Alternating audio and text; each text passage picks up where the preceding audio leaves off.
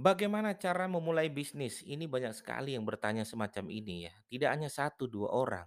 Dan ini menjadi problem bari bagi para UKM gitu ya. Bagi para siapa pun itu yang pengen memulai, rata-rata pertanyaannya adalah, "Mas, bagaimana sih cara memulai bisnis?" Ya, apalagi sekarang sudah era digital, ya, era online seperti itu ya. Percepatan sangat cepat sekali. Ya, maka teman-teman kalau saya ditanya bagaimana cara memulai bisnis, tolong dicatat baik-baik ya. Teman-teman silakan siapkan 3 ini. Apa itu Mas Didik? Yang pertama adalah teman-teman harus menyiapkan yang disebut dengan produk. Saya ulangi, pertama teman-teman harus menyiapkan dengan produk. Ya, produk itu terbagi tiga sahabat-sahabat sekalian. Ada yang disebut dengan produk fisik, produk yang bisa disentuh, yang bisa kita rasakan. Makanan, minuman, pakaian, dan lain sebagainya itu adalah produk fisik. Ya, kalau teman-teman semua adalah jualannya adalah produk fisik, ya sudah, jadikan itu sebagai produk. Yang kedua adalah produk digital. Sekarang sudah era digital, banyak sekali produk digital. Ya, ada orang jualan e-book gitu kan, ada orang jualan antivirus ya, antivirus untuk laptop gitu kan. Ada juga orang jualan, eee, video tutorial, kemudian videonya dijadikan ya, jualan ya. Jadi videonya itu dijual gitu kan. Dalam bentuk digital, itu disebut dengan produk digital. Sedang ngetren sekarang seperti itu. Kemarin ada ibu-ibu ya, dia bisa, eee, teknik-teknik, eee, cara mijet ya, mijet bayi gitu kan, dan akhirnya dibuatlah sebuah video tutorial dan itu dijual. Kemarin ada bapak-bapak ya, buat video bagaimana cara memancing, ya persiapan-persiapan memancing, ya kemudian, eee, umpan-umpannya apa saja, akhirnya dijual. Ya, sehingga apa? Akhirnya ada produk dia, produk digital. Itu yang kedua. Yang ketiga adalah produk jasa. Jadi kalau teman-teman yang tidak memiliki produk secara barang, secara fisik, bingung gitu kan, ada lagi yang bisa kita jual sebenarnya, yaitu jasa, ya. Maksudnya jasa seperti apa Mas Didik? Jasa adalah kemampuan diri kita yang bisa kita jual. Kemarin ada mbak-mbak bisa pijit bayi, dijadikan sebuah jasa pijit bayi. dua ratus ribu per jam di Jogja ini, lumayan. Ya, ada juga yang bisa jago mengajar. Akhirnya dibukalah privat matematika, privat fisika, privat kimia, itu juga jasa. Kenapa tidak dijual kan begitu? Nah, itu pertama adalah produk. Sahabat-sahabat sekalian harus mempersiapkan produk dulu.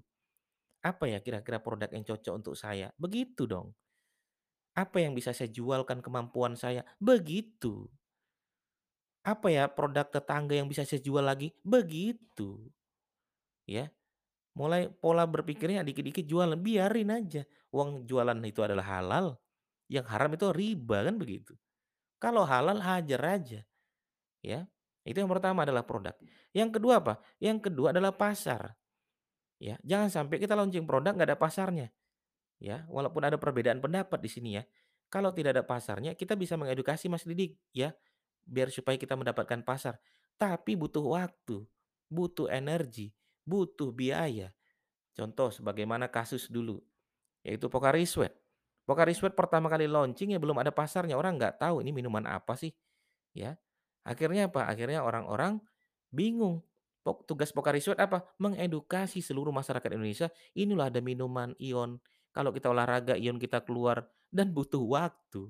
Mereka mengeluarkan biaya besar, tapi gitu booming, meledak, Pocari Sweat juara. Boleh, boleh saja. Tapi para UKM jangan. UKM cari produk yang sud sudah ada pasarnya. Saya jualan produk baju batik, ada pasarnya, silakan. Mas, saya jualan obat anti lapar di luar angkasa, ada pasarnya? Nggak ada, nggak usah dijual, kan begitu. Itu yang kedua. Yang ketiga adalah marketingnya, ya. Maka sahabat-sahabat sekalian jual apa namanya, belajar dong marketingnya. Produk ada, mar eee, pasarnya ada, marketingnya juga harus jago. Kalau nggak jago, cacat bisnisnya.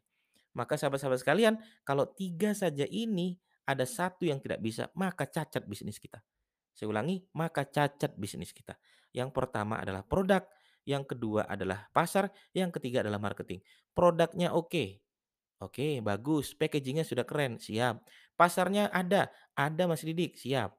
Marketingnya bisa? Nggak bisa, cacat saya bilang bisnisnya. Produknya ada? Ada. Marketingnya jago? Jago. Pasarnya ada? Nggak ada, cacat bisnisnya. Marketingnya jago? Jago. Pasarnya ada? Ada. Produknya nggak ada? Nggak ada, nggak bisa berjualan dong. Cacat juga. Maka ketiga ini tidak boleh ada salah satu yang cacat. Harus semuanya perfect, harus semuanya jago, harus semuanya keren. Biar supaya apa? Penjualan kita juga ikut-ikutan keren, meledak kan begitu. Produk bagus, pasar oke, pasarnya luas, repeat ordernya keren, bagus. Yang ketiga marketingnya kita jago. Selesai kita, bisa kita memulai bisnis kita. Oke begitu sahabat-sahabat sekalian, sampai ketemu di podcast saya berikutnya. Terima kasih.